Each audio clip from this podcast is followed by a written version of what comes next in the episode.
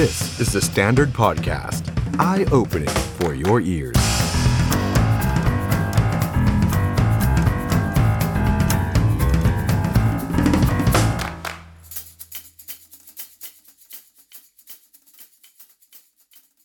สวัสดีครับ ตอนรับทุกท่านเข้าสู่รายการ The Standard Now กับผม ออฟชัยนนท์ หานคีรีรัตน์ครับ คุณผู้ชมครับ วันนี้เรามาเจอกันครับ เริ่มต้นสัปดาห์ใหม่ที่สุดจะร้อนแรงเหลือเกินครับ วันจันทร์ที่ 9 มกราคม 2566 นะครับ ทักทายคุณผู้ชมคุณผู้ฟังนะครับทั้งทาง Facebook แล้วก็ YouTube ของ The Standard ด้วยนะครับ วันนี้ 2 เรื่องใหญ่ที่เราอยากจะหยิบยกมาชวนคุยกันนะครับ แล้วก็อยากจะเห็นความเห็นของเพื่อนๆ เห็นความเห็นของผู้ชมทุกท่านนะครับ นั่นก็คือเรื่องที่ทนายตั้มสิทธาเบี้ยบังเกิดออกมาเปิดเผยนะเป็นข่าวที่เฉาโชว์วงการการเมืองเลยก็ว่าได้นะครับ ไม่แพ้เคส รองหัวหน้าพักเมื่อปีที่แล้วเลยก็ว่าได้นะครับ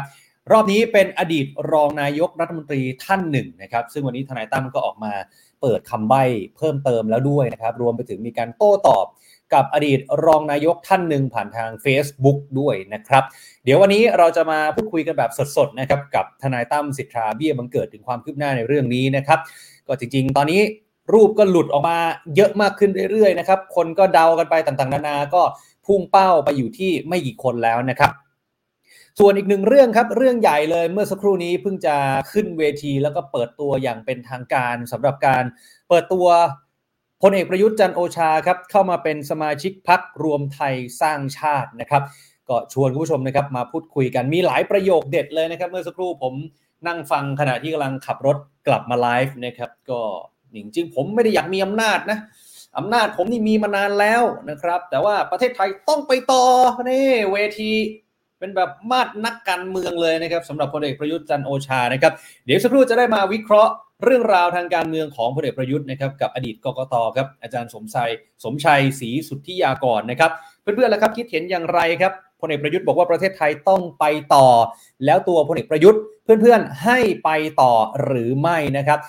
ไม่แน่นะครับพักรวมไทยสร้างชาติเนี่ยอาจจะเป็นอีกหนึ่งทางเลือกให้กับพี่น้องประชาชนก็ได้นะครับถ้าคิดว่า พลเอกประยุทธ์สมควรแล้วก็น่าจะได้ไปต่อก็กดหนึ่งมาให้เราหน่อยละกันนะครับ ถ้าคิดว่าไม่สมควรนะครับไม่อยากให้ไปต่อก็กดศูนย์มาแล้วกันนะครับ ถือว่าผมทำโหวตเล่นๆนะครับผ่านทางช่องทางคอมเมนต์ของเราทั้ง Facebook แล้วก็ YouTube นะครับ สวัสดีครับ คุณเล็กคุณอำนวย คุณประพัฒพงศ์คุณสุมนรัตน์คุณพิสเถียรคุณต้นพลัมคุณธราเทพ สวัสดีทุกท่านเลยนะครับ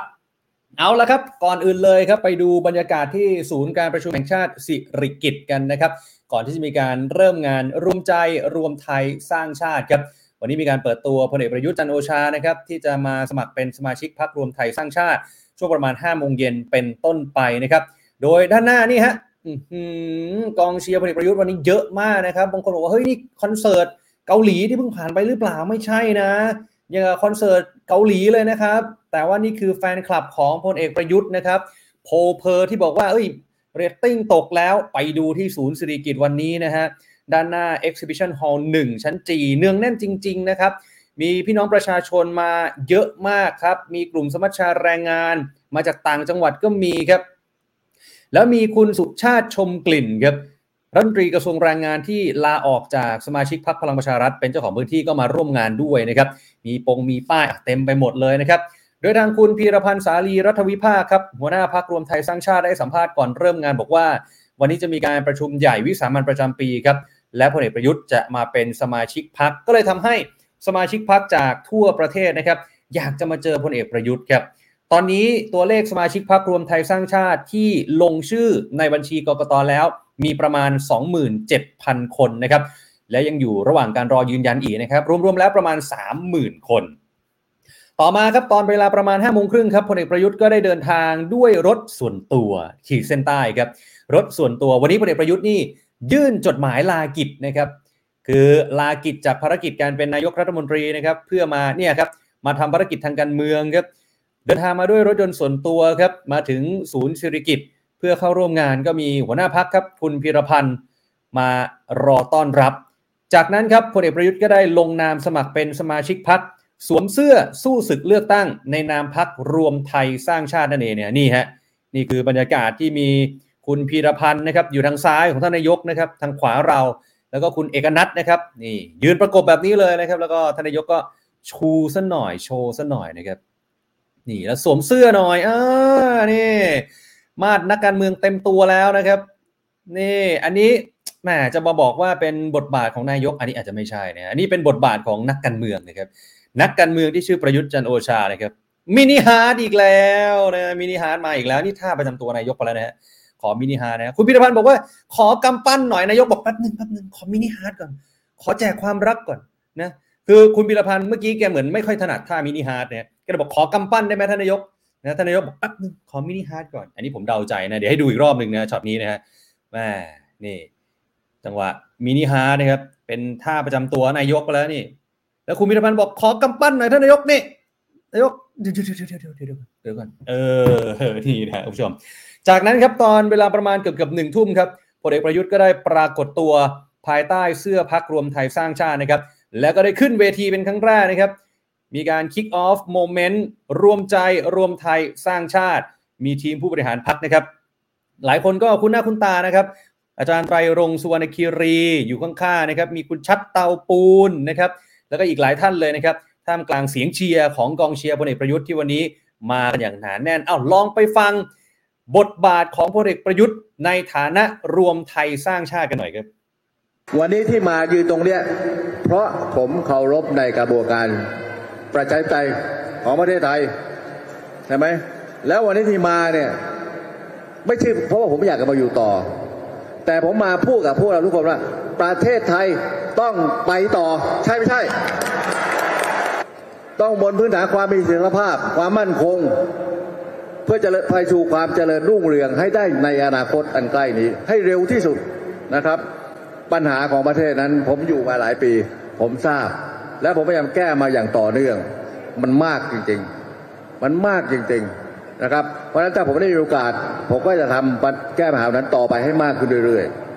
ไม่ว่าจะที่ดินทำกินที่อยู่อาศัยค่าครองชีพ ความเหลื่อมล้ำความไม่เป็นธรรมยาเสพติดทุจริตคอร์รัปชันนะการปฏิบัติหน้าที่โดยมิชอบของที่บ้านเมือง และปัญหาที่เป็นปัญหาในการมุงคิดของประชาชนเราจะการพัฒนาประเทศ ความสัมพันธ์กับต่างประเทศ ทั้งหมดนี่คือโลกในปัจจุบัน ถ้ารวมใจรวมคนไทย รวมไทยสร้างชาติใช่ไหม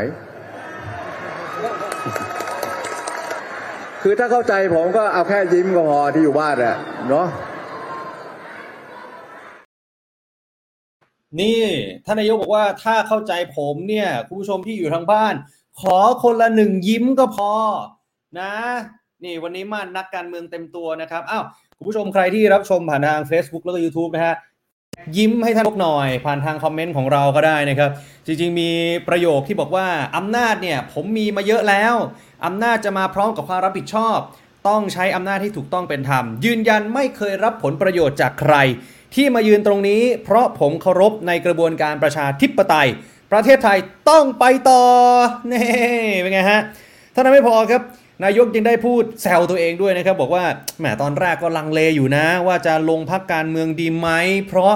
ไม่แน่ใจว่ามีคนรักผมหลงเหลืออยู่หรือเปล่านะครับ แต่พอเห็นกองเชียร์มากันเยอะหนาแน่นแบบนี้ นายกบอกถ้ารู้แบบนี้มานานแล้ว โอ้โหเป็นไงฮะเอาใจกองเชียร์เต็มที่เลยนะครับ นี่เป็นบรรยากาศบางช่วงบางตอนเท่านั้นครับ นอกจากนี้นักข่าวของเราที่ประจำจุดอยู่ที่ศูนย์การประชุมแห่งชาติสิริกิติ์ครับ ก็ไปสอดส่องเอ๊มีคนดังคนไหนมาอีกนะฮะก็ไปเจอกับอดีตผู้ว่าราชการกรุงเทพมหานครครับพลตรวจเอกอัศวินขวัญเมืองนะครับ มาด้วยนะครับ แล้วก็บอกว่าวันนี้เดินทางมาให้กำลังใจพลเอกประยุทธ์นะครับ ในฐานะเจ้านายเก่า แล้วก็เดินทางมาสมัครสมาชิกพักรวมไทยสร้างชาติด้วยนะครับ แต่ว่าปฏิเสธนะฮะว่าเอ๊จะลงสอสอหรืออย่างไรอันนี้ยังไม่ได้ตอบรับนะครับ แล้วก็ถามว่าจะมีตำแหน่งไหมเนี่ยในพักรวมไทยสร้างชาตินะครับพลตำรวจเอกอศวินบอกว่าไม่มีไม่มี ก็แล้วแต่ว่าเขาจะให้ทำอะไรนะครับนักข่าวก็ถามว่ามีดีลอะไรหรือเปล่าก็บอกไม่มี ท่านนายกไม่รู้ด้วยซ้ำว่าคุณอัศวินมานะครับนักข่าวก็ถามถึงลูกชายด้วยนะครับ ร้อยตำรวจโทพงศกรขวัญเมืองนะฮะว่าจะมา อยู่รวมไทยสร้างชาติด้วยหรือเปล่านะครับทางคุณอัศวินก็บอกว่าเขาโตแล้วอายุเกือบ 30 แล้ว เด็กสมัยนี้พูดไม่ได้ ยอมรับชวนลูกจริง ๆ แต่ว่าลูกยังไม่ได้ว่าอะไรนะครับ อีกหนึ่งคนครับวันนี้ comeback แล้วครับแรมโบ้อีสานครับคุณเสกสกลอัตถาวงศ์ครับผู้ชมครับวันนี้นายกแต่งตั้งให้คุณเสกสกลนั้นกลับมาเป็นที่ปรึกษานายกรัฐมนตรีครับซึ่งวันนี้เจ้าตัวก็ได้ให้สัมภาษณ์กับ THE STANDARD ด้วยนะครับระหว่างการร่วมงานในวันนี้อะฟังกันหน่อยครับ สิบเดือนเต็มๆที่ผมพ้นจากลาออกจากตำแหน่งผู้ช่วยนายกรัฐมนตรีเนี่ยนะครับลาออกจากผู้ช่วยรัฐมนตรีเนี่ยก็ไม่ได้มีข้อหาข้อกล่าวหาใดๆก็เป็นเครื่องพิสูจน์ว่าเรามีความจริงใจในการที่จะรับการตรวจสอบ ในที่สุดเราก็ไม่ได้มีข้อกล่าวหาเหล่านั้นนะครับ แล้วก็กลับมาทำหน้าที่ต้องกราบขอบคุณท่านนายกรัฐมนตรีที่เมตตา และให้โอกาส ผมได้กลับมาทำงานในตำแหน่งที่ปรึกษานายกรัฐมนตรี ซึ่งก็จะทำหน้าที่ให้ดีที่สุดนะครับในการที่จะ ดูแลช่วยเหลือแก้ไขปัญหา ความทุกข์ความยากความเดือดร้อนของพี่น้องประชาชนช่วยนายกและช่วยรัฐบาลครับนี่ฮะนี่คือคุณเสกสกลนะครับอีกหนึ่งคนที่ไปเหมือนกันครับวันนี้คุณชูวิทย์กมลวิสิทธ์นะครับขนทูบขนเทียนขนกล้วย ไปดักรอพลเอกประยุทธ์นะครับบอกว่าจะขอรอเจอนายกอยู่ที่ประตูทางออก 2 ริมถนนหน้าศูนย์ประชุมเลยนะครับขอให้นายกเนี่ยออกมาพบปากกับพี่น้องประชาชน อยากจะถามเรื่องของทุนจีนสีเทาที่หลานท่านนายกเนี่ยไปเอี่ยวกับเรื่องนี้นะครับ ราะว่านายกยังไม่ตอบเลยนะครับขณะเดียวกันครับวันนี้มีข่าวว่าสส31 คนอาจจะย้ายซบพักใหม่พักนี้ครับรวมไทยสร้างชาตินะครับ หลายคนก็ชื่อดังนะครับ คุณสายันยุติธรรม คุณสุชาติชมกลิ่นนะฮะแล้วก็อีกมากมายหลายคนคุณรังสีมารอดรัศมีโอ้นี่นะคุณสิริวัลปราศจากศัตรูครับโอ้หลายท่านเลยนะครับที่เป็นชื่อดังนะครับอะ วันนี้ต้องมาพูดคุยแล้วก็วิเคราะห์ประเด็นทางการเมืองกันก่อนนะครับ ก่อนที่จะไปถึงเรื่องของอดีตรองนายกเฉานะครับ วันนี้เราจะมาวิเคราะห์กันกับรองศาสตราจารย์สมชัยศรีสุทธิยากรครับ ประธานยุทธศาสตร์ขับเคลื่อนนโยบายพรรคเสรีรวมไทยและอดีตกกตอาจารย์สวัสดีครับ ครับ สวัสดีครับ สวัสดีครับ อาจารย์โอ้โหเห็นบรรยากาศเมื่อสักครู่แล้วกองเชียร์ของพลเอกประยุทธ์นี่มากันหนาแน่นเลยนะครับ แล้วก็จริงๆแล้วก่อนที่จะไปประเด็นนั้นเนี่ย มันก็มีประเด็นเรื่องใบลากิจของท่านนายกนะที่วันนี้ลาในช่วงบ่ายใช่ไหมฮะแล้วอาจารย์เองก็ได้โพสต์ทักไปก่อนหน้านี้ เป็นไงฮะพอเห็นใบลากิจของท่านนายกวันนี้ แล้วก็ไม่ได้ใช้รถประจำตำแหน่งด้วยนะฮะใช้รถส่วนตัวนะวันนี้ ครับก็ถือว่าเป็นสิ่งที่ดีนะครับ เพราะว่าครับไม่เช่นนั้นแล้วเนี่ยจะเป็นประเด็นที่อาจจะถูกไปร้องเรียนกันภายหลังนะครับ เพราะฉะนั้นก็ถือว่ารอบคอบที่สุดแล้วครับ อะไรก็ตามอืมที่เป็นการกระทำที่สุ่มเสี่ยงอ่าครับ ทำให้มีคนร้องเรียนว่าทำผิดกฎหมายเลือกตั้งเนี่ยมันก็จะสร้างความลำบากใจแก่ท่านภายในภายหลังนะครับครับก็ก็อืมเป็นไปตามสูตรแหล้วครับหนึ่งนะฮะเอออย่าออกก่อนเวลาราชหมดเวลาราชการท่านกาลาครับกิจเสียนะครับ ก็ไม่อ่าผิดอะไร แต่อุตส่าห์ยังมีคนไปแซวท่านเลยเฮ้ยฮะลากิจตามระเบียบสำนักนายกเนี่ยมันต้องส่งก่อนล่วงหน้าสามวันนี่นะนะมีคนไปแซวท่านอีกนะครับ แล้วก็แหมอย่าอย่าอย่าอย่าไปคิดอะไรมากมายเลยครับ ท่านลาแค่ครันี้บท่านก็เสียฟอร์มพอสมควรแล้วล่ะนะครับ โอเคอะทีนี้เมื่อสักครู่นี้ได้เห็นบรรยากาศการเปิดตัวพักอย่างเป็นทางการไปแล้วนะฮะอืมเปิดตัวอย่างยิ่งใหญ่เลยนะครับพลเอกประยุทธ์เซ็นอย่างเป็นทางการขึ้นเวทีเป็นมาดนักการเมืองเลยนะฮะแล้วก็มีบรรดานักการเมืองรุ่นเก่า ที่พลเอกประยุทธ์เนี่ยก็เอ่อพูดถึงด้วยนะครับ หลายท่านก็แกก็ให้เครดิตพอสมควรเลยนะครับ อาจารย์เห็นอะไรในงานเปิดตัววันนี้บ้างมีกองเชียร์มาอย่างหนาแน่นเลยฮะคือ ก็ยังไม่ปังเท่าที่ควรนะฮะเหรออฮะย่างผมบอกไว้ล่วงหน้าเนี่ยผมบอกว่า ถ้าหากว่าเราจะคาดหวังอะไรเนี่ย เราคาดหวังครับว่านอกจากพลเอกประยุทธ์แล้วเนี่ย จะมีใครตามมาบ้างคำว่าอ๋อตามคือต้องหอบผ้าหอบผ่อนหนี้ตามมาเลยนะ ไม่ใช่ครับประเภทตามมาดูมาเชียร์แล้วก็ประเภทว่าเดี๋ยวกลับไปอยู่ที่เดิมอะไรอย่างเงี้ยนะอ๋อยังเป็นอย่างนั้นอยู่ เพราะฉะนั้นครับวันวันนี้เนี่ยการเปิดตัวตอนที่เขาเปิดคนรุ่นใหม่ก็ดีเนี่ย เราก็อืมไม่ค่อยคุ้นเคยชื่อนะครับ การครับเปิดตัวคนรุ่นเก่า ก็ชื่อเก่าๆอะ แล้วก็ไม่ได้เป็นอืมชื่อซึ่งรู้สึกแปลกใจอะไรขึ้นมาว่าเพิ่มเติมในเชิงของปริมาณคุณภาพอะไร ก็จะเป็นครับชื่อเดิมๆอะเอ่อคุณไตรรงค์ใช่ไหมก็ชื่อเดิมอืมซึ่งรู้มาตั้งนานแล้ว วิทยาแก้วพราไดอะก็ชื่อเดิครัมบและแลมโบนะฮะชัชวานคงอุดมนะครับครับนักการเมืองรุ่นเก่าทั้งนั้นแหละนะซึ่งก็อืมไม่ได้ทำให้เรารู้สึกว่านี่คือความหวังอะไรมากมายนัก ดังนั้นครับเนี่ยโดยโดยภาพรวมเนี่ย ในส่วนที่มันเป็นทัพจริงๆเนี่ยที่จะช่วยทำให้เกิดชัยชนะในการเลือกตั้งเนี่ยขุนพลมือดีๆ ทั้งหลายเนี่ยรู้สึกเหมือนกับยังยังไม่หอบผ้าหอบผ่อนตามมานะครับอ๋อเดินตามอยู่เดินตามอยู่าฮะตอนที่นายกเดินขึ้นเวทีเนี่ยเราจะเห็นคุณรังสีมารอดรัศมีใช่ไหมสใช่สฮะปฏิปัติเดินตามนะฮะมีใครอีกล่ะ มีเอ่อคุณสมบูรณ์นะฮะแต่อันนี้เขาก็ลาออกแล้วเอ่อเขาก็มาอยู่กับทางด้านนี้แล้วใช่ไหมครับ สมบูรณ์ครับที่เป็นเลขาของนายกชวนใช่ไหมฮะ คุณอืมสายันผมไม่เห็นนะเออแปลกเอ๊ะดีเหมือนกันเหมือนเหมือนเห็นจะไหมมาอยู่นะฮะผมเห็นแวบๆอยู่เลยครับอ่านะฮะครับหรือโดนคุณแลมโบ้เดินแทรกหรือเปล่าไม่แน่ใจนะครับก็ก็เลยยังยังรู้สึกว่าเหมือนกับว่าในกลุ่มที่เป็นสสปัจจุบันเนี้ยยังครับแสดงท่าทีที่ลังเลอยู่ และหลายคนอ๋อก็ไปพูดเหมือนกับว่า รอยุบสภาก่อน รอสภาหมดวาระก่อน แล้วค่อยย้ายอืมพักแหมมันไม่ได้ใจอะ พูดตามตรงอืมน่าคือถ้าเขาจะได้กำลัใจงเลือกอาจารย์เขากำลังเลือกอยู่หรือเปล่าว่าจะไปอยู่กับปอไหนดี ปอประยุทธ์หรือปอประวิทย์ไม่ได้เลยครับ วันนี้มันต้องแสดงท่าทีจริงจังนะครับเออคือมันจะต้องมาด้วยใจจะต้องลาออกพร้อมลาออกกันตอนนี้เลยนะครับอืมอีกเดือนสองเดือนอย่าไปเสียดายเลยมันมากเลยครับ ตัดสินใจครับมาเลยมาอยู่เนี่ย มันก็ทำให้การเสริมบารมีคุณประยุทธ์นั้นเนี่ย ดูครับดูเรียกว่าจริงจังมากขึ้น เข้มแข็งมากขึ้น แต่วันนี้ครับกลายเป็นว่ามีคุณประยุทธ์มาคนเดียว คนอื่นๆก็ยังอืมแบบรอคอยก่อน รอครับรอครับจะรอถึงไหนไม่รู้นะ รอจนฮะจบสภาปิดสมัยประชุมนี้ยี่แปดกุมภาช้าไปนะนะเพราะว่าเจ็ดกุมภาเนี่ยห้ามย้ายพักแล้วนะนะฮะครับถ้าท่านอยู่จนครบสมัยประชุมสภา28กุมภาเนี่ยย้ายพักครับไม่ได้แล้วนะแล้วถ้าอืมย้ายไม่ได้เนี่ยเผื่อคุณประยุทธ์แกอยู่จนครบวาระขึ้นมาเนี่ย กลายเป็นฮะว่าต้องอยู่พักเดิมนะฮะจะอืมอยากมาอยู่พักใหม่ก็ย้ายไม่ได้ หรือครัยบกเว้นว่ารู้กันภายในนะครับ ว่ายังไงคุณประยุทธ์ก็ยุบสภา ฉันก็มีเวลาอ่าที่จะย้ายพักได้ทันในช่วงจังหวะดังกล่าว ครับ อาจารย์ถ้าอย่างนั้นแล้วอ่าลองลองประเมินบรรดา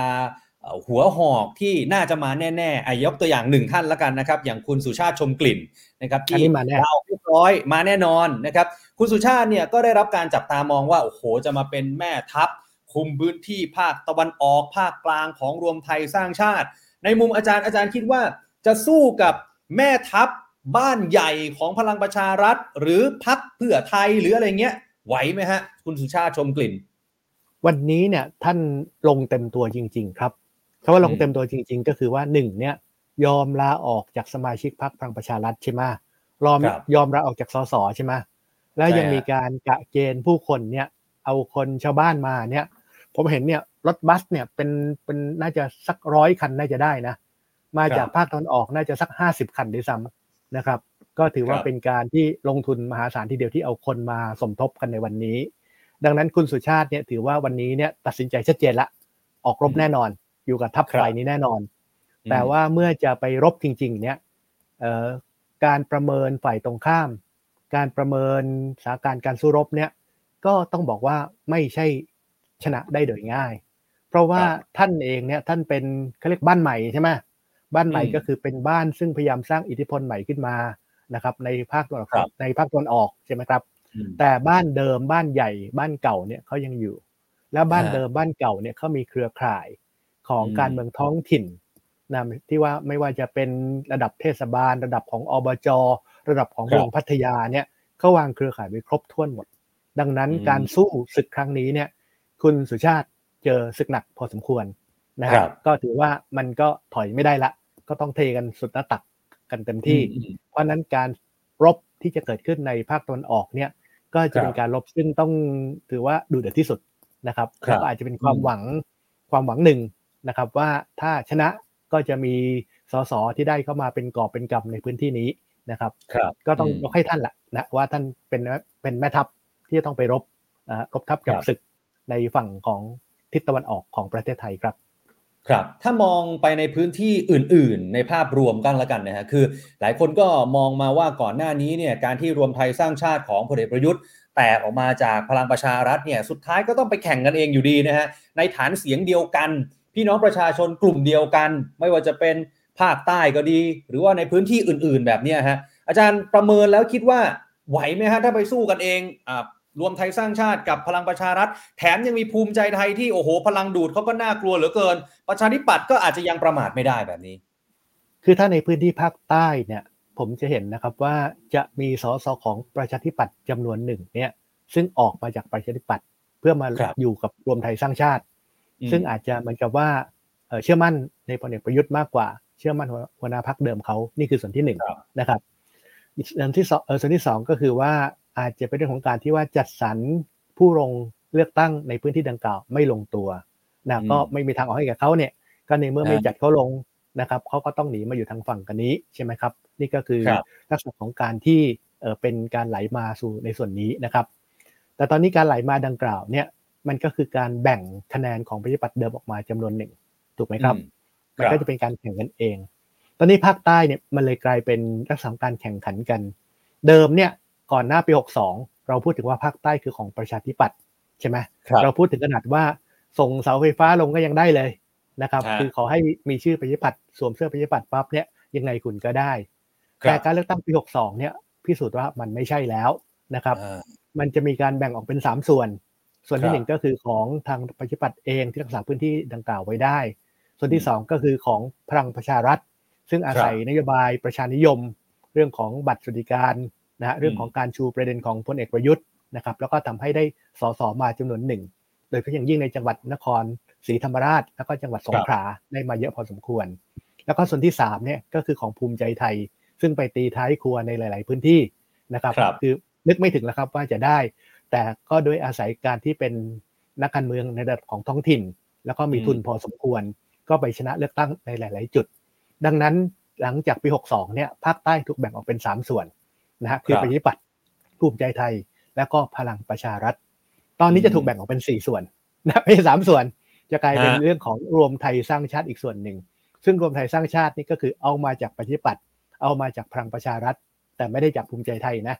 นะฮะครับก็จะมาจากส่วนนี้เข้าไป ซึ่งอืมก็เท่ากับว่าในเค้กก้อนเดิม ซึ่งกินกัน3คน ตอนนี้ฮะกินกัน4คนนะครับ ก็จะเป็นเรื่องของการที่ต้องแบ่งกันมากขึ้น แล้วก็กรณีของการที่แบ่งกันมากขึ้นเนี่ย ไปไปมามาเนี่ย คนซึ่งอาจจะไม่เคยอยู่ในมีส่วนร่วมในเค้กก้อนดังกล่าวเนี่ย อาจครับจะกลายเป็นได้ใบเนื้อได้ใบนะฮะได้เป็นอ่าก้อนใหญ่ไปก็ได้ อันเนี้ยน่ากลัว เพราะฉะนั้นต้องครับระวังครับ ระวังใครครับ ระวังเพื่อไทยและระวังอ๋อก้าวไกลนะฮะอืมไม่อยากบอกว่าให้ระวังเสรีรวมไทย เดี๋ยวจะพูดว่า ขี้โมเออ อาจารย์แต่ว่าถ้าอย่างนั้นแล้วเนี่ย ฟังฟังดูแล้วกลายเป็นว่าเค้กก้อนเดิมต้องแบ่งสี่ส่วน ถ้าอย่างนั้นถ้าถามกันแบบซื่อๆเลยเขาจะแตกออกมาทำไมอะพูดง่ายๆมันมันมันถึงขนาดที่ว่าสสในพลังประชารัฐเนี่ยไม่สามารถอยู่ด้วยกันได้เลยจริงเหรอกลุ่มที่เชียร์พลเอกประยุทธ์กับกลุ่มที่เชียร์พลเอกประวิตยเนี่ยก็อยู่ไม่ได้กันอยู่ด้วยกันไม่ได้เลยเหรออดทนอีกสักหน่อยอะ ให้ผ่านพ้นการเลือกตั้งรอบหน้าไป ถึงขั้นว่าอ้าวใครเชียร์พลเอกประยุทธ์ไปรวมไทยสร้างชาติ ใครอยู่กับพลเอกประยุทธ์ก็ยังอยู่ที่เดิมมันต้องขนาดนี้เลยเหรอฮะคือผมคิดว่าสสของพลังประชารัฐสักสองคนนะที่พูดแล้วน่าฟังน่าฟังครับคือน่ารับฟังความเอ่อความคิดของเขา คนแรกอืมก็คือคุณวีรกรคำประกอบสสครันบครสวรรค์นะคนเก่าคนแก่เนี่ยแหละรุ่นพี่ผมละใช่นะอายุมากละอืมนะครับ ก็วีรกรเนี่ยก็บอกว่าพลเอกประยุทธ์มาเหอะ มาอยู่กับพลังประชารัฐเหอะนะฮะอืมจะเป็นเพียงหนึ่งในสามก็ไม่เป็นไร ท่านก็ยังเป็นชื่ออ่าที่หนึ่งนะครับอ่าแต่ว่าเนื่องจากว่าท่านเองท่านอยู่ได้สองปี ดังนั้นครับเราก็ต้องมีการเสนอชื่อสองชื่อสามขึ้นมา เพื่อให้เกิดความอ่าปลอดภัยในการครับอยู่กันต่อ ก็ไม่ฟังไม่ฟังคุณวีรกรก็อยากแยกพักไปนี่คือคนที่หนึ่งครับคนที่สองที่พูดแล้วต้องฟังหรือว่าเป็นการพูดแบบตรงไปตรงมาที่สุดก็คือคุณสันทพจน์นะครับ ซึ่งเป็นสสนครศรีธรรมราช พูดครับสักมาวันสองวันก่อนมั้งอืนะมที่พูดบอกว่าเอ่อการแยกพักเนี่ยไม่ได้เป็นผลดีเลยนะฮะอืมท่านบอกว่ามันเป็นวิธีการที่ไม่ฉลาด ท่านก็พูดตรงๆนะนะครัแต่บท่านก็ยังอุตส่าห์เกรงใจบอกว่าก็ไม่รู้นะ สงสัยอืมผู้ใหญ่เขาคิด อะไรเหนือกว่าเรา มีมุมมองเออที่เอ่อสูงกว่าเราเลยต้องแยกครับพักออกมา แต่ผมอืมโง่แบบเนี้ยผมว่ามันไม่ฉลาดเลย เพราะอะไรฮะ เพราะฐานคะแนนเสียงเดิมเนี่ยจะถูกแบ่งออกเป็นครับสองส่วนนะฮะใช่ไหม นะฮะใช่คือบัตรเลือกตั้งมันมีมันมันมันต้องเลือกได้คนเดียวอะถ้าเป็นเขตอะนะแต่อืมเมื่อคุณถูกแบ่งออกเป็นสองส่วนแล้วเนี่ย มันก็ต้องเรียกว่าถูกกระจายคะแนนออกไป แล้วท้ายครับสุดเนี่ยมันจะไม่ชนะทั้งคู่นะฮะเออเขาก็พูดชัดๆอะนะเขาก็พูดชัดครับๆตามนั้น ซึ่งผมก็คิดว่าในส่วนของพรรคสสของพลังประชารัฐในภาคใต้ หลายคนคงคิดเหมือนกัน ว่าครับจะแยกกันทำไมนะครับเออออยู่กันด้วยกันดีกว่านะครับ อันนี้ก็ถือว่าเป็นเป็นวิธีการคิดซึ่งต้องฟังเขา นะครับ ว่าครับเขาก็พูดได้ได้ตรงไปตรงมาที่สุดครับ ครับ แต่ว่าดูเหมือนว่าด่านแรกเนี่ยก่อนที่จะไปถึงขั้นว่าจะเป็นแคนดิเดตนายกรัฐมนตรีของรวมไทยสร้างชาติ แล้วจะได้รับการเสนอชื่อเนี่ยก็คือต้องได้รับการเลือกตั้งมีสสเข้ามาก่อนอย่างน้อย 25 คนใช่ไหมฮะ15ถึงจะมีสิทธิ์เสนอชื่อเป็นแคนดิเดตนายกรัฐมนตรี ตรงนี้เนี่ยในมุมของอาจารย์ อาจารย์คิดว่ารวมไทยสร้างชาติกับ 25 ที่นั่งเนี่ยเป็นไปได้ไหมเอ่อ พักเขาเองเขาประเมินไว้ว่าไว้หนึ่งร้อยที่ใช่ไหมที่เขาใช่ประฮะเมิเขานบอกเป็นร้อยเลยนะฮะซึ่งถ้าเขาพักเขาประเมินหนึ่งร้อยที่ ผมจะบอกว่าเสรีรวมไทยจะมีสักแปดสิบที่อย่างนี้สอสอเป็นพันแล้วใช่ไหมฮะอาจารย์เออสสมีรวมแล้วสักประมาณสามพันคนอะไรประมาณนั้นนะครับเออนะฮะถ้าให้ผมประเมินณวันนี้นะครับ ภายใต้สถานการณ์ที่เป็นอยู่ปัจจุบันเนี้ยค ผรับมให้สสบัญชีรายชื่อเขาประมาณสิบคนอืมนะครับสิบคน ฐานครับการคิดสิบคนมาจากไหนครับ มาจากทุกครั้งที่มีการทำโพลเนี้ยคุณประยุทธ์อืมจะได้ประมาณสักสิบสามเปอร์เซ็นตนะคครัรับบเอ่อจากชื่อของที่ถูกเสนอขึ้นมาเนี้ยอยู่ประมาณนี้นะฮะถ้าครัหากบว่าดูโพลที่พอน่าเชื่อถือนะฮะอืมสิบสามเปอร์เซ็นเนี้ยก็คือคิดง่ายๆคือสิบสามคนแหละ เพราะฉะนั้นตัวเลขของบัญชีรายชื่อเนี่ยจะแกว่งอยู่ระหว่างสิบถึงสิบห้าคนของพรรคพรรคนี้ครับในหนึ่งร้อยคนนะครับ ดังนั้นใครก็ตามที่อยู่พรรคนี้เนี่ยผมบอกไว้ก่อนเลยนะครับว่า ถ้าท่านไปอยู่แล้วข้อสัญญาว่าจะให้ท่านเป็นสสบัญชีรายชื่อเนี่ยท่านจะต้องพยายามดันตัวเอง ให้อยู่ในอันดับสิบอย่าให้เกินกว่านั้น ถ้าเกินกว่านั้นเนี่ยโอกาสที่จะสอบตกสูงมาก โอกาสที่จะครับไม่ได้เป็นสสสูงมาก นี่คืออย่างที่หนึ่งถามว่าทำไมผมเออเอาตัวเลขลงมาจาก 13%เหลือ 10 เพราะว่าเวลาเลือกตั้งจริง ๆ แล้วเนี่ยผมก็ยังเชื่อนะครับว่ามันก็แข่งขันกันแหละแล้วพรรคอื่นๆเนี่ยเขาก็จะแย่งคุณ นะฮะครับพรรคที่เขามีสสระดับเขตอยู่แล้วเนี่ยก็เออบัตรใบที่สองบางทีเขาก็อาจจะกาเหมือนกัน ดังนั้นก็อาจจะอืมจำให้เออทำให้จำนวนดังกล่าวนี้น้อยลงก็ถือว่าสิบคนเอาครัละบมีกองที่หนึ่งไว้กองสิบคนไว้ตอนนี้อืมกองที่สองคือกองของสสเขตจะมีสักเท่าไหร่ ก็ต้อคงรับดูอะตอนนี้ให้เท่าไหร่ล่ะเออเอ่อชนบุรีอ่ามาทั้งภาคเลย แต่ต้องแข่งกับบ้านใหญ่อืผมก็ยังคิดว่าไม่ผ่านนะครับอืมผมก็ยังไม่คิดว่าจะผ่านครับ นะภาคใต้นะฮะจะมากี่คนก็แล้วแต่เนี่ยแต่ต้องแข่งกับใครอะ แข่งทั้งประชาธิปัตย์แข่งภูมิใจไทย แข่งครัทางบประชารัฐเดิม ผมก็คิดว่าผ่านยากนะครับอืมแล้วคนที่ประเภทว่าตัวแน่ๆตัวเรียกว่าตัวเต็งๆจริง ๆ เนี่ย วันนี้ที่ครับเดินตามทั้งหลายเนี่ย ยังไม่มานะครับยังไม่มานะฮะอ่าถ้ามาวันนี้เนี่ย ผมอาจจะบวกให้เพิ่มเติม แต่วันนี้ครับก็ยังไม่มา ยังไม่มาอ่าเพราะอะไรไม่ทราบ นะครับ แล้วก็ยังบอกว่ายังไม่ลาออกหรอกยังขอทำหน้าที่เป็นสสต่อไปก่อน แม้กระทั่คงรับคุณสายันเองก็ตามเนี่ยท่านก็ยังบออืกมว่าช่วงนี้กฎหมายมันเยอะเอ่อการทำหน้าที่อืมสภายังต้องผ่านกฎหมายอีกเยอะเลย ทิ้งประชาชนไปไม่ได้ ยังต้องอยู่กับการเป็นสสไปก่อน จนกว่าเขาจะยุบสภาครัเนี่ยบมันก็เลยทำให้เหมือนกับว่าทุกคนก็ยังลังเลอยู่อืมก็ยังถ้าให้ผมยืนยันตัวเลขเดิมเนี่ย ณวันนี้เนี่ยผมก็ยังยืนยันว่าไม่น่าจะเกิน 25 คนครับ โอ้ถ้าสมมุติว่าไม่เกิน 25 คนขึ้นมาจริงๆอาจารย์ให้อาจารย์เดาแล้วกันอันนี้เป็นการเดานะฮะเดาล้วนๆเลยให้การอาจารย์ลองคาดการณ์ว่า สมมุติถ้าไม่ถึง 25พลเอกประยุทธ์ไม่สามารถเป็นแคนดิเดตนายกของรวมไทยสร้างชาติได้เนี่ย เอาไงต่อฮะอนาคตพลเอกประยุทธ์แกจะเลิกเล่นการเมืองเลยไหมไม่เอาแล้ว หรือจะไปยังไงดี ผมแนะนำให้ท่านอืมเป็น party list อันดับหนึ่งท่านจะได้เป็นสสด้วยนะครับอ๋อจะได้มานั่งในสภาแล้วก็มายกมือเอ่อ ตั้งกระทู้ถามใครต่อใครเหรอแล้วก็มาอภิปรายในสภาในฐานะฝ่ายค้านนะครับโอ้โหเนี่ยอย่าอย่าลอยตัวครับ อย่าเอาเป็นเพียงแค่แคนดิเดตอย่างเดียวนะครับมเอาไปเลยเป็นบัญชีรายชื่อหมายเลขหนึ่งและท่านครับได้แน่นอนครับท่านได้เป็นสสแน่นอน แต่ขอให้ขยันประชุมสภาก็แล้วกันแหมแต่นึกภาพไม่ออกเลย อาจารย์สมชัยว่าพลเอกประยุทธ์จะยอมไปเป็นฝ่ายค้านไปเป็นสสในสภา มันดูเสียฟอร์มชายชาติทหารที่เป็นนายกมา 8 ปีนะอาจารย์ ก็ต้องเป็นอะไรก็ได้เนี่ยนะการเป็นนักการเมืองไม่ได้แปลว่าต้องเป็นฝ่ายรัฐบาลฝ่ายเดียวเนี่ยใช่ไหมนะฮะครับถ้าจะมาเป็นนักการเมืองเนี่ยก็ต้องพร้อมที่จะรับการตัดสินใจจากประชาชนครับว่าประชาชนอ่าสนับสนุนแค่ไหน ไม่ใช่ครับลอยตัวครับ ไม่ใช่ประเภทว่ารอเป็นนายกอย่างเดียว ไม่ได้เป็นนายกอ่าฉันก็จะกลับไปอยู่บ้านนะฮะอย่างนั้นก็คงไม่ได้เป็นอะไรที่สวยงามเท่าไหร่นักวันนี้ครับสวยงามแล้ว วันนี้อืมคือวันที่ท่านเดินตัดสินใจ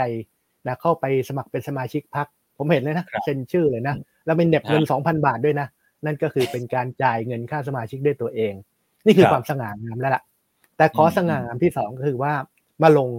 สสเลยครับ มาเป็นสสอืมบัญชีรายชื่อ เป็นผู้นำทัพจะเป็น party list เบอร์หนึ่งของพรรคไปรับเลยก็ได้นะครับอืมแล้วก็เสนอชื่อเป็นนายกด้วยก็ได้นะครับครับแล้วอืมดูซิว่าพรรคของท่านได้กี่เสียง ถ้าได้น้อยก็เป็นฝ่ายก็เป็นฝ่ายค้านในสภาไป ก็ทำหน้าที่ให้คนเห็นนะครับ ว่าท่านทำหน้าที่ได้เป็นฝ่ายค้านได้ อาจจะทำหน้าที่ได้ดีก็ได้นะอภิปรายอาจจะฮาก็ได้ คนอาจจะเอออภิปรายสนุกสนานนะมีลูกเล่นมีอารมณ์ขันต่างๆ ก็เป็นไปได้นะฮะอ่าเนี่ยอยากจะให้ท่านอยู่ในส่วนนี้ ถ้าอยากจะยุ่งเกี่ยวกับการเมืองจริงนะฮะครับไม่ใช่ยุ่งเกี่ยวกับการเมือง ในฐานะที่เป็นผู้ชนะอย่างเดียว แล้วก็คอยเอาตำแหน่งนายกอย่างเดียว ต้องเป็นทุกครับตำแหน่งให้ได้ครับอืมอาจารย์ผมขอสมมุติอีกเรื่องหนึ่งแล้วกัน เมื่อกี้เราสมมุติว่าถ้ารวมไทยสร้างชาติไม่ได้ถึง 25 แต่ถ้าสมมติได้เกิน 25 ขึ้นมา แล้วพลังประชารัฐเนี่ยอะสมมติผมตีซะว่าได้ 80 แบบนี้ แล้วเขาไปจับมือกับภูมิใจไทยกับใครโน่นนั่นนี่ จัดตั้งรัฐบาล อาจารย์คิดว่ามีโอกาสที่พลเอกประยุทธ์จะ comeback มานั่งเก้าอี้นายกไหมฮะ โดยที่เสียงของรวมไทยสร้างชาตินี่อาจจะน้อยกว่าพี่ใหญ่อย่างพลเอกประวิตยหรืออาจจะน้อยกว่าคุณอนุทินภูมิใจไทยอย่างเงี้ยฮะก็ขึ้นอยู่กับคนเหล่านั้นอะว่าเขาเขาเขายอมหรือเปล่า ถ้าคุณอืมอนุทินเขายอมขึ้นมาใช่ไหมฉันได้แปดสิบแต่ฉันยอมให้พลเอกประยุทธ์เป็น นะฉันก็ยอมที่จะดื่มน้ำใต้ศอกต่อไป ก็แล้วแต่คุณอนุทินนะก็เป็นอืมสิ่งซึ่งเขาสามารถตัดสินใจได้นะครับครับ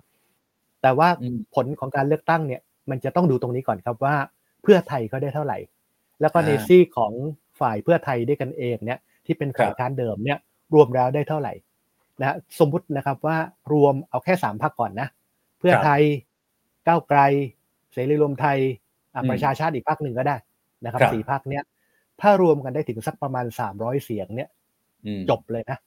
นะเรียกอ่าว่าเรียบร้อยทันทีอ่าเพราะสามร้อยเสียงนี่ก็คือเกินครึ่งครับและจะเกิดการไปทาบทาม ดึงพรรคการเมืองอื่นที่เหลือนะครับ ซึ่งตอนนี้จะมีตัวเลือกละทุกคนก็จะพร้อมวิ่งเข้าหา เพราะทุกคนอยากจะเป็นรัฐบาล เป็นฝ่ายรัฐบาล ก็ครับผมคิดว่าโดยกลยุทธ์หรือวิธีการของทางเพื่อไทยก็คือ ยังจะต้องอ้าแขนรับพันธมิตรเพิ่มเติม ให้ได้กลายเป็นเกินกว่า 375 เสียง เพื่ออะไรครับครับเพื่อปิดสวิตช์สว เพื่อเอาสวอืมออกจากสมการในการเลือกตั้งนายกรัฐมนตรีครับเนี่ยมันก็จะเป็นไปได้ แต่ด่านแรกก็คือด่านของการที่ว่าจะต้องได้สักประมาณ 300 เสียงร้อยจากอืมพรรคที่จับมือกันแน่น ๆ ก่อนให้ได้ครับนะครับ อาจารย์ผมขอสมมุติต่อยนิดนึงแล้วกันนะฮะสมมุติว่าถ้าเป็นไปแบบที่อาจารย์บอกว่าสามสี่พักเนี้ยจับมือกันแล้วเอ่อก็คือฝ่ายค้านปัจจุบันเนี่ย จับมือกันแล้วได้สามร้อยเสียงขึ้นไป แล้วขออีกนิดนึงจะได้ปิดสวิตช์สวเนี่ยในมุมอาจารย์อาจารย์คิดว่า จะไปจับกับพลังประชารัฐ หรือจะไปแตะกับภูมิใจไทยอันไหนดูเป็นไปได้มากกว่ากันฮะคือก็ต้องดูสถานการณ์ว่าจำนวนของสสของแต่ละพักเนี่ยเป็นเท่าไหร่อย่างไรนะครับครับ การแตะกับแต่ละพักก็จะมีจุดอ่อนจุดแข็งที่แตกต่างกันอืมการแตะกับภูมิใจไทยเนี่ยก็อาจจะได้สสที่เป็นก้อนใหญ่มา แล้วก็ทำให้เกิดความเข้มแข็ง นะครับครับไม่ต้องไปง้อหลายหลาย ๆพักนะครับอืมแต่ภูมิใจไทยเองก็จะมีนิสัยอย่างหนึ่ง ก็คือว่าถ้าจะให้ฉันร่วมฉันต้องขอของดีๆ ไว้ก่อน อยากจะอ่าให้ฉันมาร่วมกินโต๊ะ หูฉลามฉันขอกินก่อน เป่าฮื้อครับฉันขอกินก่อน อย่างนี้เป็นต้นเออนะครับ เราก็ครับจะเห็นการที่จะจองกระทรวงสำคัญสำคัญต่างๆ ซึ่งตรงตรงนั้นเนี่ยก็อาจจะเป็นเรื่องการเจรจาต่อรอง ซึ่งยอมหรือไม่ยอมนะครับครับเอ่ออันนี้ก็เป็นจุดอ่อนจุดแข็งในการดึงอืมเอาภูมิใจไทยเข้ามานะครับครับ ตอนนี้กับพลังประชารัฐเองเนี่ยก็จะมีทั้งจุดอ่อนจุดแข็ง จุดอ่อนก็คืออาจจะมีฝ่ายพิจารณาบางฝ่ายที่เขาอาจจะดูรู้สึกรังเกียจนะว่าครับเอ๊ะเนี่ยคือกลายเป็นนั่งร้านเป็นคนซึ่งหนุนเผด็จการในอดีตใช่ไหมฮะนี่คือฝ่ายที่ตั้งข้อรังเกียจเอ๊ะไม่อยากเอาเขาเข้ามาหรอก ไม่อยากให้แปดเปื้อน ไม่อยากอืมแปดเปื้อนนี่ภาษาใครเนี่ยแปดเปื้อนแปดเปื้อนนะครับไม่อยากให้แปดเปื้อนนะครับนะนะฮะอ่าแต่ว่าในขณะเดียวกันเนี่ยก็อาจจะมีมุมที่เป็นมุมที่ดีก็คือหมายความว่าเอาเขาเข้ามาสิเพ ราะอย่างไรที่สุดเพราะเมื่อเอาเขาเข้ามาแล้วเนี่ยจะทำให้ได้เสียงจากสวมาสนับสนุนถูกไหมฮะครับเพราะว่าเท่ากับมีลุงป้อมอยู่ก็อาจจะมีสวมาสนับสนุนด้วย เพราะฉะนั้นอ่าสองอย่างก็จะเป็นการชั่งน้ำหนักกัน แต่ถ้าครับหากว่าดึงพรรคอื่นเข้ามาได้แล้ว และเพียงพอที่จะอืมได้เกิน 375 นะฮะพอเอาตัวเลคขรับ375 นะถ้าอืมดึงพรรคอื่นเข้ามาแล้ว เพียงพอได้ที่ที่ที่จะได้ 375 375 เสียงขึ้นไปเนี่ย ก็ไม่ครับจำเป็นต้องไปง้อลุงป้อมแล้วล่ะนะก็อืมปล่อยลุงป้อมกับลุงตู่เขาเป็น เอ่อเรียกว่าผู้นำพรรคฝ่ายค้านในสภาเอ่อครับรวมกันแล้วได้ร้อยยี่ห้าเสียง หรือไม่ถึงร้อยี่สิบเสียงก็ว่าไปตามนั้นไป ก็เป็นไปได้ ทุกอย่างเป็นไปได้ทั้งหมดครับ แต่ว่าเริ่มต้นคือในฝั่งที่เป็นฝ่ายที่ฝ่ายค้านเดิมเนี่ยต้องจับฮะมือกันให้แน่น แล้วก็ทำตัวเองให้ได้สามร้อยเสียง หรืออย่างน้อยก็ใกล้ๆสามร้อยเสียง และหลังจากนั้นเนี่ยจะมีพรรคอื่นไหลเข้ามาเอง และเราจะมีสิทธิ์ในการเลือก แล้วก็ครับการเลือกดังกล่าวเนี่ยจะต้องเลือกให้เกิน375 ให้รวมอืมได้ให้เกิน375เพื่อครัทำบเอาสวออกจากสมการในการอืมเลือกนายกรัฐมนตรีครับอาจารย์จากที่เราเห็นภาพการเปิดตัวพลเอกประยุทธ์วันนี้เนี่ยมีผู้ชมถามมาพอดีเนี่ยว่า เราจะได้เห็นพลเอกประยุทธ์เนี่ยมาดีเบตกับดีเบตนายกพรรคอื่นไหมฮะอย่าง THE STANDARD ของเราเนี่ยแน่นอนว่าเดี๋ยวต้องมีแน่นอนการดีเบตนะอาจารย์มีภาพนี้อยู่ในหัวไหมฮะว่าพลเอกประยุทธ์จะมาดีเบต ไม่มี ยังไม่ได้ทาบทามเลยนะ มีก็เก่งอะนะฮะคือถ้าดึงมาได้นะ คือท่านเนี่ยไม่ชอบพูดนะในเวลาที่เท่ากันกับคนอื่น ภายใต้กติกาที่เป็นธรรมเท่าเทียมกัน ท่านเออชอบพูดคนเดียวนะครับครับ แล้วก็พูดตามใจท่าน แล้วก็อืมไม่ชอบการซักถามในคำถามที่ท่านอืมไม่ได้เตรียมมา หรือว่าตอบไม่ได้อืมนะครับ เราจะเห็นฟอร์มท่านอะเวลา ผู้สื่อข่าวถามในคำถามที่ท่านตอบไม่ได้ท่านก็จะจะทุ่มโพเดียมอะโอ้โหเออโอ้โหนะเดินหนีอ่นะเอครัอาบโวยวายอะไรเงี้ยเป็นฮะสไตล์ของท่าน ซึ่งอันนี้เราก็พอจับไต่ได้ว่าจะเป็นแบบนี้ ดังนั้นครับในเวทีดีเบตเนี่ยมันเป็นเวทีที่ต้องสุภาพกันอะเวลาจำกัดเท่าเทียมกันนะหนึ่งครับพักคือสิบนาทีนะ พูดเกินไม่ได้นะนะฮะเออจะต้องมีการซักถามคำถามนะ แล้วต้องตอบให้ตรงประเด็นนะ อย่างนี้เป็นต้นครับเพราะฉะนั้นอืมในเวทีทำนองแบบนี้เนี่ย ผมคิดว่าไม่ใช่สไตล์ของพลเอกประยุทธ์ นะฮะครับแต่อยากให้ท่านมานะ เพราะว่าอืมจริงๆแล้วเนี่ยการที่เราจะเลือกใครเป็นนายกรัฐมนตรี เราจะเลือคกรับพรรคไหนให้มาบริหารบ้านเมืองเนี่ยเราอยากเห็นวิสัยทัศน์ครับของคนที่จะเป็นนายกรัฐมนตรีว่า ท่านครับคิดท่านมีคำตอบท่านท่านทำการบ้านมาอย่างไร ท่านรู้เรื่องของสังคมของบ้านเมืองมากน้อยเพียงไรนะไม่ใช่ครับท่องจำแล้วก็มาไล่กับผู้สื่อข่าว เข้าใจเปล่านะอะไรประมาณเนี้ยนะนะ ครับครับครับเอออะอาจารย์ครับก่อนที่เราจะไปพูดคุยกับทนายสิทธาเบี้ยบังเกิดในอีกหนึ่งประเด็นใหญ่ของวันนี้นะครัฮะบก็คือเรื่องของอดีตรองนายกรัฐมนตรีเนี่ยขออนุญาตถามอาจารย์หน่อยละกันในมุมมองของอาจารย์เพราะว่าวันนี้เนี่ยนักการเมืองก็คุยเรื่องนี้กันเยอะ สื่อก็คุยกันเยอะนะฮะที่ไปเกี่ยวข้องกับเรื่องชู้สาว ไปแย่งภรรยาของชายคนอื่นเนี่ยนะฮะบางคนก็ไปเปรียบเทียบกับข่าวคราวของอดีตรองหัวหน้าพักพักใหญ่อือฮึเมื่อปีที่แล้ว อาจารย์มองเรื่องนี้ไงฮะ คือก็เป็นข่าวในสังคม ซึ่งจริง ๆ แล้วเนี่ยเอ่อสังคมให้ให้ความสำคัญต่อข่าวนี้ค่อนข้างที่จะมากนะครับครับอาจจะเรียกว่ามากเกินไปหรือเปล่าไม่รู้นะฮะแต่มันอืมก็อาจจะเป็นลักษณะของสังคมไทยอะพอเป็นเรื่องในมุ้งปั๊บโอ้โหอยากรู้เลยใครเป็นใคร อะไรยังไงอักษรย่อนี่คือใครอะไรยังไงบ้างนะครับอืมแต่ความจริงแล้วเนี่ยถ้าผิดก็ว่าไปตามกระบวนการ ก็ไปครับฟ้องศาลไปเรียกค่าเสียหายกันไปนะครับอืมเอ่อก็จริง ๆ ก็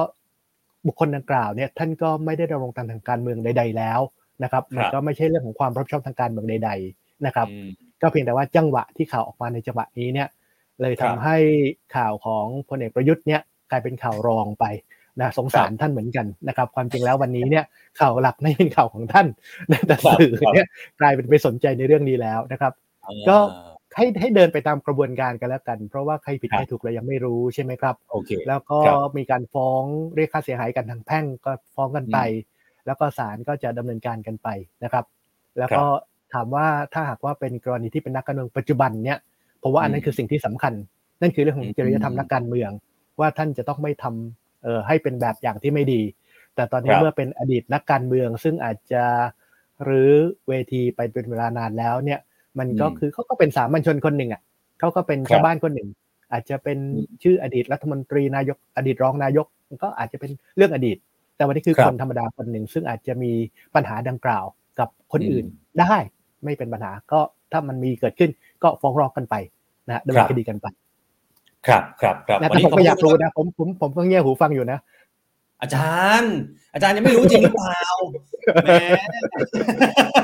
อะถ้ายังไม่รู้เดี๋ยวรอฟังทนายตั้มต่อแล้วกัน วันนี้คขรัอบบพระคุณครับนะครับอาจารย์ครับ เดี๋ยวโอกาสหน้าครับชวนมาคุยกันใหม่ขอบคุณครับ สวัสดีครับ ครับ ยินดีครับ สวัสดีครับ ครับ คุณผู้ชมครับนี่คือ รองศาสตราจารย์ สมชัยศรีสุทธิยากรนะครับ อดีตกกตนะฮะ แน่นอนนะครับว่าประเด็นใหญ่อีกหนึ่งเรื่องนะครับ ที่เมื่อสักครู่ได้คุยกับอาจารย์เอาไว้นะครับ ก็ต้องมาพูดคุยกับคนที่ออกมาเปิดเผยเรื่องนี้นะครับ นั่นก็คือทนายตั้มครับ ทนายสิทธา เบี้ยบังเกิดนะครับอยู่ในไลฟ์กับเราตอนนี้นะครับเดี๋ยวเชิญทนายตั้มมาพูดคุยกันหน่อยนะครับ สวัสดีครับทนายครับ ครับ สวัสดีครับคุณออฟครับทนายตั้มฮะเมื่อกี้อาจารย์สมชัยบอกว่าโอ้โหทนายมาเปิดเรื่องนี้ วันเดียวกับที่พลเอกประยุทธ์มาแถลงเปิดตัวเป็นสมาชิกพรรครวมไทยสร้างชาติเนี่ยไปกันซีนพลเอกประยุทธ์หรือเปล่าทนายตั้งใจหรือเปล่าฮะเนี่ย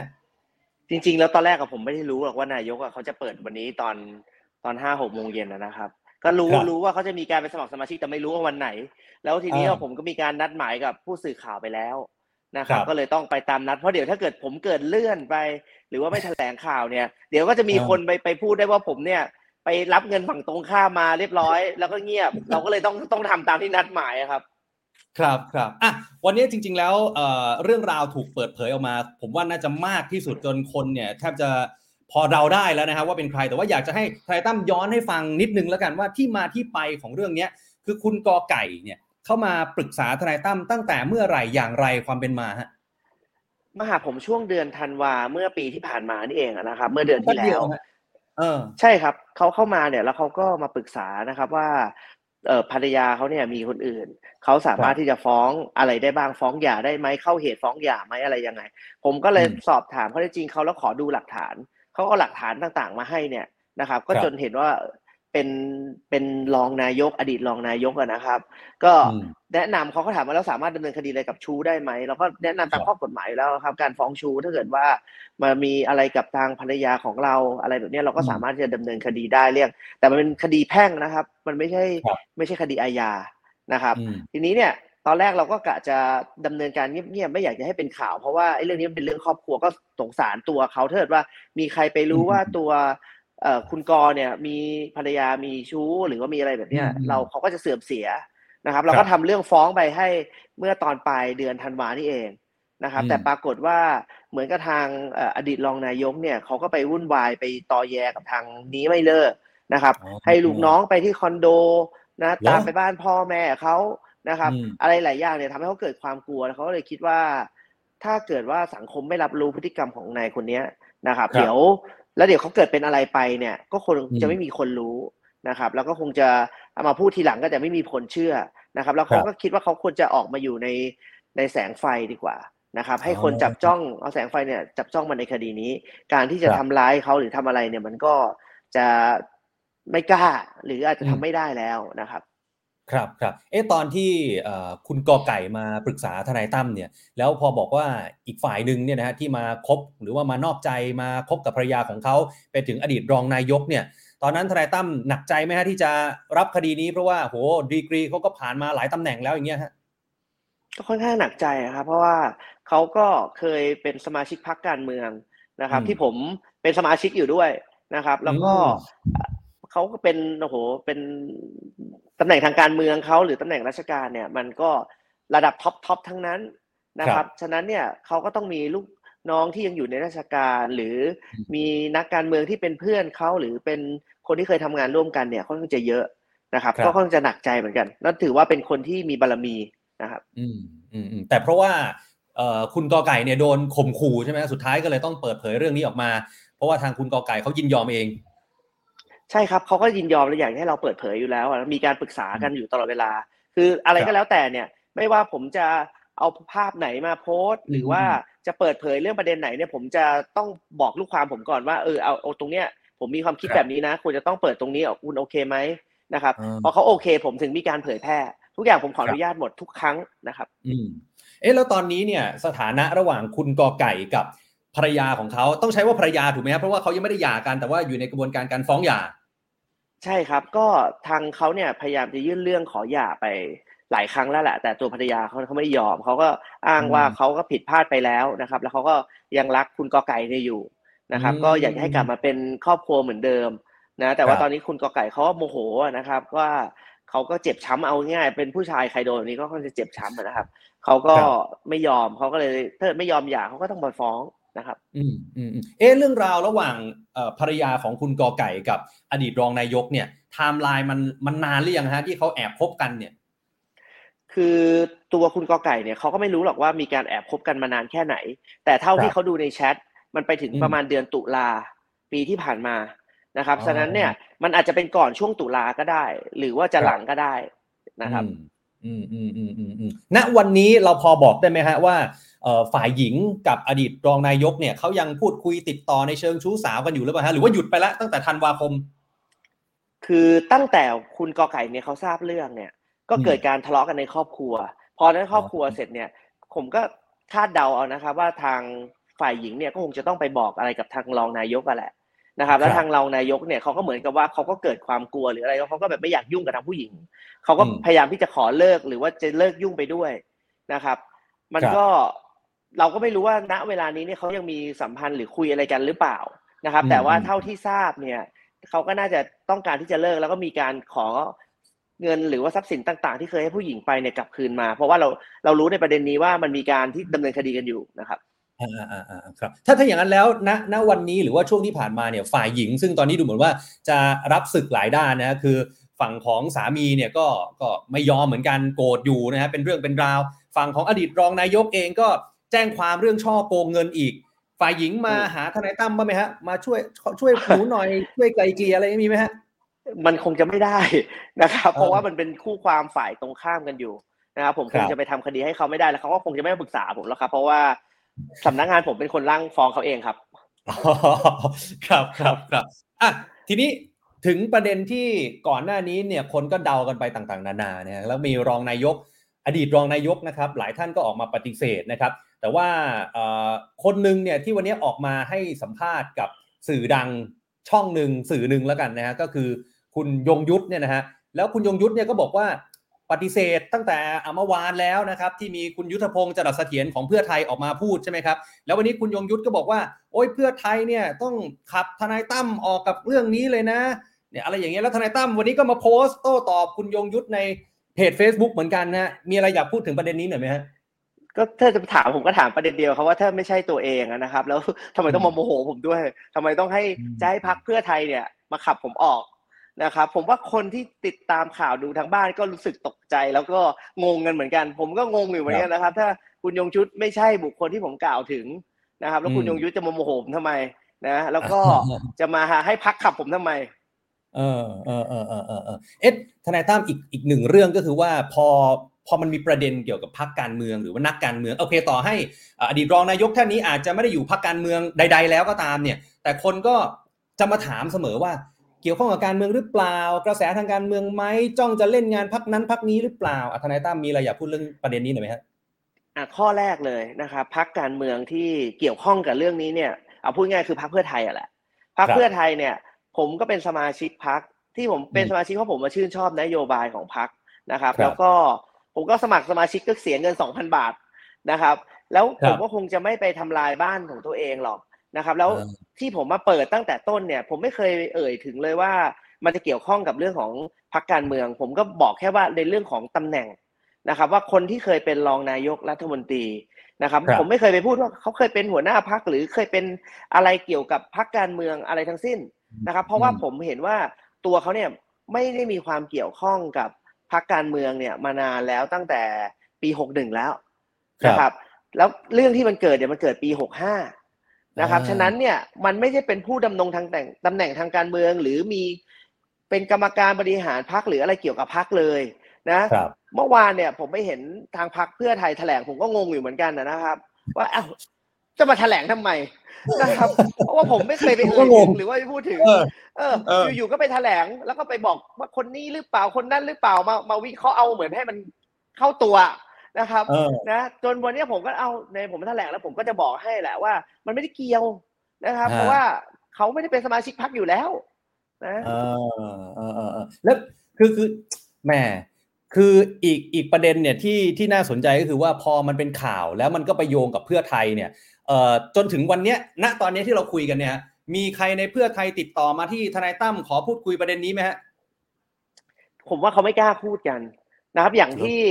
หัวหน้าพักอะแหละครับ ที่ที่บอกอะว่าถ้าเกิดติดต่อทนายตั้มมาเนี่ย แล้วเกิดทนายอืมตั้มหยุดแล้วไม่ไปพูดเลยเนี่ย มันก็จะกลายเป็นว่าเราซูเอียกันแหละคราวเนี้ยจะเสียจริงๆแล้วจากอ่าจากที่ว่าพักไม่เกี่ยวคนก็จะมองว่าเกี่ยวข้อง ก็ดีแล้วอืมนะครับ ที่ทางพักเนี่ยไม่มีใครที่จะมา คุยอะไรกับผมเลย มีนะผมเอาครับผมคุยเล่นๆก็มีพี่ผมที่สนิทอยู่คนหนึ่งเขาก็แค่มาถามเท่านั้นแหละครับ ว่าอืมใครวะ ใช่พ่อพี่เปล่าวะนะครับเออพอดีเขาอยู่สวิตไม่ต้องไปเอ่ยชื่อเขาหรอกว่าเป็นใครนะครับเพราะพ่อเขาก็เคยเป็นรองนายก ผมผมก็แกล้งอำไว้ว่าผมมาขอโทษนะครับ พี่แล้วผมก็แย่ไปเฉยๆไงปรากฏว่าครับแกเงียบช็อกหายไปไม่ไม่รู้กี่นาทีนะครับ แล้วผมก็ต้องเหรอส่งข้อความไปบอกว่าอ๋อไม่ใช่นะพี่ผมผมหยอกไม่ใช่พ่อพี่แล้วเขาก็ส่งข้อความมา เสียงมาด่าบอกว่ากูเกือบจะกลับประเทศอยู่แล้วเนี่ยอันมีนี้พอแค่เดานี้แหได้ละที่คุย เออนะครับเออพอเออพอจะเดาคุณอ๊อฟว่ารู้ใช่ไหมว่าใครนะครับครับ แล้วก็พูดถึงเอาคนในเกี่ยวข้องกับการเมืองเนี่ย จริงอืๆมแล้วเนี่ยเรื่องเนี่ยคนมาถามผมเยอะมากนะครับ แต่ว่าผมก็ไม่ได้มีบอกสักคน แต่ว่าคนที่เจอตัวแล้วก็มาคุยกันเนี่ย ก็มีเมื่อคืนนะครับ ที่ผมไปเจอเอ่อท่านสมศักดิ์เทพสุทินรัฐมนตรียุติธรรมแต่ท่านก็ไม่ได้เกี่ยวกับพรรคเพื่อไทยหรอกนะแต่เป็นนักการเมืองแหละครับ ท่านก็มามาถามว่าเป็นใครอะไรยังไงอะนะครับ แล้วท่านก็วิเคราะห์ของท่านแหละว่า ถ้าเกิดว่าเหมือนกับสติดีอยู่คงจะไม่ทำแบบนี้นะครับ แล้วก็เป็นกำลังใจให้ผมทำความดีไปอะไรแบบเนี้ยครับ ก็มีการคุยกับผู้ใหญ่ก็คือคนกับท่านนี้แค่คนเดียวแหละครับ อ๋ออะตอนเนี้ยประเด็นที่ออกมาเนี่ยอดีตรองนายกหลายท่านก็ออกมาโต้ตอบออกมาตอบโต้ว่าไม่ใช่ผมอ่ารวมไปถึงคนยคุณยงยุทธก็ออกมาบอกไม่ใช่ผม คุณปลอดประสบหรือคุณใครก็แล้วแต่เนี่ยนะฮะแต่สมมุติว่ามีบางท่านเนี่ยเขารู้สึกว่าเขาเสียหายแล้วเขาจะฟ้องกลับเนี่ยทนายตั้มว่าไงฮะผมว่าตอนนี้จะมีคนจะฟ้องกลับผมแล้วแหละ เพราะว่าวันนี้เนี่ยมีพี่นักข่าวอยู่คนหนึ่งแล้วกันเขาน่าจะได้ข่าวมานะครับ ว่าเอาระบุชื่อเลยแล้วกันคนที่จะฟ้องนะครับ ก็คือ คุณยงยุทธนะครับอืมว่าว่าจะฟ้องผม ผมก็ไม่รู้ครับหรอกว่ามันจะเป็นจริงหรือไม่จริงอะไรยังไงนะครับ แต่ว่าครับผมก็คิดว่าเอ่อถ้าเกิดว่ามีการฟ้องกันจริงๆนะครับ ผมก็ต้องเอาอืมพยานหลักฐานอะไรต่างๆ เนี่ยไปพิสูจน์นะครับ แล้วก็ครับผมก็มั่นใจว่าผมไม่ได้ระบุชื่อใครนะครับอ่าอ่าอ่าอ่าณณตอนนี้เนี่ยประเด็นหนึ่งที่คนพูดถึงกันเยอะนะฮะก็คือเรื่องของจริยธรรมทางการเมือง หรือว่าศีลธรรมจรรยาอะไรอย่างเงี้ยนะฮะแต่ประเด็นหนึ่งที่หลายคนเอาไปเทียบก็คือว่า เอ๊ะอย่างเคสที่เกิดขึ้นเคสเนี้ยกับเคสของอดีตรองหัวหน้าพรรคประชาธิปัตย์เนี่ยมันพอจะเทียบเคียงกันได้ไหมฮะเพราะว่าอะอย่างอย่างเมื่อที่อาจารย์สมชัยก็บอกว่าอะเคสนั้นเนี่ยเขายังดำรงตำแหน่งทางการเมืองนะ แต่อันนี้เป็นอดีตไปแล้ว ตรงเนี้ยทนายตั้มมองต่างกันไหมฮะผมมองอย่างนี้เลยครับ เพราะว่าวันนี้ที่ให้สัมภาษณ์ผมก็ให้สัมภาษณ์เรื่องนี้ไปด้วยนะครับ ว่าไอ้เคสที่ผมเป็นคนทำทั้งสองเรื่องอะสองพรรคกันนะครับ เคสครับแรกเนี่ย ตัวของเขาเนี่ยยังเป็นรองหัวหน้าพรรคอยู่ นะครับอืมแล้วก็มีคนมาร้องเรียนขณะที่เขาดำรงตำแหน่งก็มีเรื่องเก่าก็มี มันเกี่ยวครับโยงกันตลอดจนมาถึงปัจจุบันนะครับอืมไอ้ตรงนั้นเนี่ยเขาจะต้องแสดงความรับผิดชอบทางการเมือง เพราะเขาเกี่ยวข้องกับทางพักการเมืองนะครับ อันนั้นอะครับมันคนละประเด็นแล้วก็ไม่เกี่ยวกับเรื่องนี้ เพราะว่าอืมเรื่องนี้เนี่ยเขาไม่ได้เกี่ยวข้องกับทางพักเพื่อไทยมาตั้งแต่สี่ห้าปีแล้วนะครับครับ อืมอืมอืมถ้าอย่างนั้นแล้วเนี่ย คือบางท่านก็มองแบบนี้ฮะมองว่า ไอ้ไอ้เรื่องในมุ้งเนี่ยอะมันเป็นเรื่องส่วนตัวนะเป็นเรื่องที่ไม่ควรเอามาเปิดเผยหรือเปล่า หรือถ้ามันไม่มีหลักฐานชัดเจนเนี่ยมันก็ควรจะอยู่เงียบๆไหมหรืออะไรอย่างเงี้ย เป็นประเด็นที่เอามาใส่ร้ายทางการเมืองกันได้หรือเปล่าทนายตั้มมองยังไงฮะเอาเอาเอาประเด็นแรกก่อนนะ เมื่อกี้มีมีครับเรื่องว่าเป็นเรื่องส่วนตัวหรือเปล่าอืมอืมแล้วก็เรื่องอะไรอีกนะ เมื่อกี้ที่ถามเป็นมันคำถามมาใส่ยาวร้ายทางการเมืองไหมนั่นนู่นนี่ เออ ใส่ร้ายทางการเมืองไหมเหรอ มันมีข้อเท็จจริงอย่างนี้เกิดขึ้นจริงนะครับ มันไม่ได้เป็นเรื่องที่เราแต่งเติมเสริมอะไรขึ้นมานะครับอืมแล้วก็ถามว่าไอ้เรื่องเนี้มันเป็นเรื่องส่วนตัวไหมที่คุณออฟถามนะคครัรับบคือมันจริงๆแล้วมันก็คือเรื่องส่วนตัวแหละ แต่ว่าอืมเขาเนี่ยเป็นอดีตถึงรองนายกรัฐมนตรี ควรคจะรับต้องเป็นแบบอย่างแล้วมีวุฒิภาวะมีจริยธรรมนะครับ ผมอยากจะให้เทียบนะครับ เทียบกับทางเอ่อ ตอนนั้นน่าจะเป็นข่าวของสหรัฐอเมริกาบิลคินตันก็มีปัญหาเกี่ยวกับเรื่องของผู้หญิงเรื่องของชู้สาวจนต้องออกจากตำแหน่งเหมือนกันนะครับ ผมก็อืมอยากจะให้นักการเมืองของประเทศไทยเนี่ยนะครับ มีมาตรฐานและจริยธรรมอันเดียวกันที่เป็นสากลนะครับ ว่าอืมถ้าเกิดว่าตัวเองเนี่ยอยู่ในเอ่อตำแหน่งแบบนี้หรือเคยดำรงตำแหน่งแบบนี้ก็ควรจะต้องมีมาตรฐานที่น่าจะเหนือกว่าบุคคลทั่วไปนะครับ ถ้าเกิดไปทำอะไรที่ไม่ดีแบบนี้ก็น่าจะต้องมีการ เอ่อเอาง่ายๆประนามกันแหละนะครับเออเออเออเออครับ เอ๊ะจริง ๆ แล้วผมได้เห็นภาพบางส่วนใช้คำนี้แล้วกันนะฮะแล้วเออมันก็เกิดคำถามจากหลายๆท่านนะครับที่เออก็แอบงงๆเหมือนกันเพราะว่ามีบางภาพที่เอ่อคุณผู้หญิงเนี่ยเป็นคนถ่ายเอง ตรงเนี้ยถ้าจะให้ทนายตั้มเดาใจ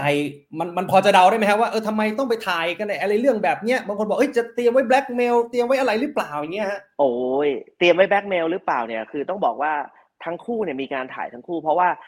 เมื่อกี้ที่คุณออฟถามเนี่ยเออผมจำได้แล้วคำถามคุณออฟก็คือว่าผมมีหลักฐานพร้อมไหมคือผมถ้าไม่มีหลักฐานพร้อมนะโดยนิสัยผมอยู่แล้วนะครับ ผมก็จะไม่ฟ้องหรือออกมานอกในสื่อแน่นอนนะครับ ผมครับต้องมีหลักฐานอยู่เต็มมือแล้วนะครับ แล้วก็อยู่อืมที่ว่าผมจะเอาชิ้นไหนออกมาใช้ประโยชน์ด้านไหนเอามาเล่นด้านไหนนะครับครับคือภาพที่มีที่ผมเอ่อได้ออกไปทางสื่อตอนเนี้ยนะครับ มันก็มีภาพทางผู้หญิงถ่าย นะครับอืมแต่ภาพที่ผมมีก็มีภาพที่ผู้ชายเป็นคนถ่ายตัวเอง แล้วส่งให้ผู้โอ้หญิงก็มี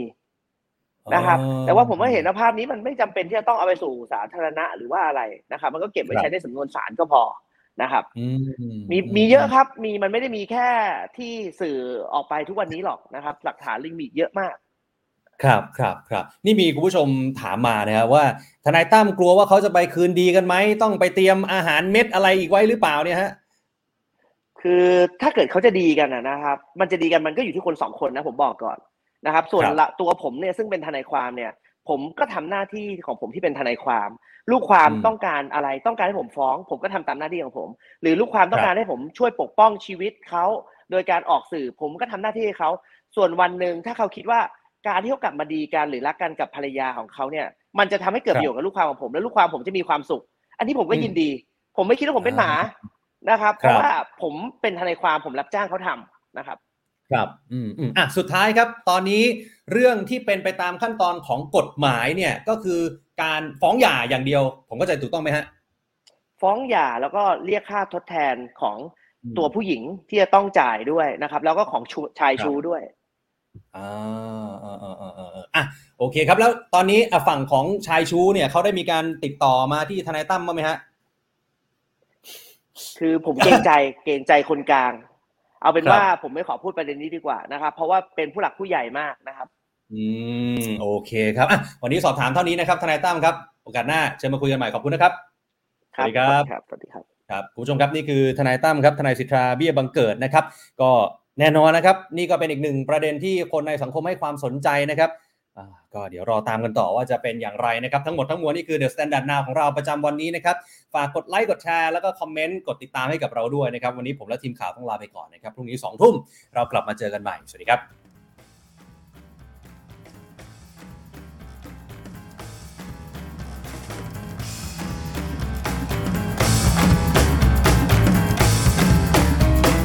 The Standard Podcast, eye Open for your ears.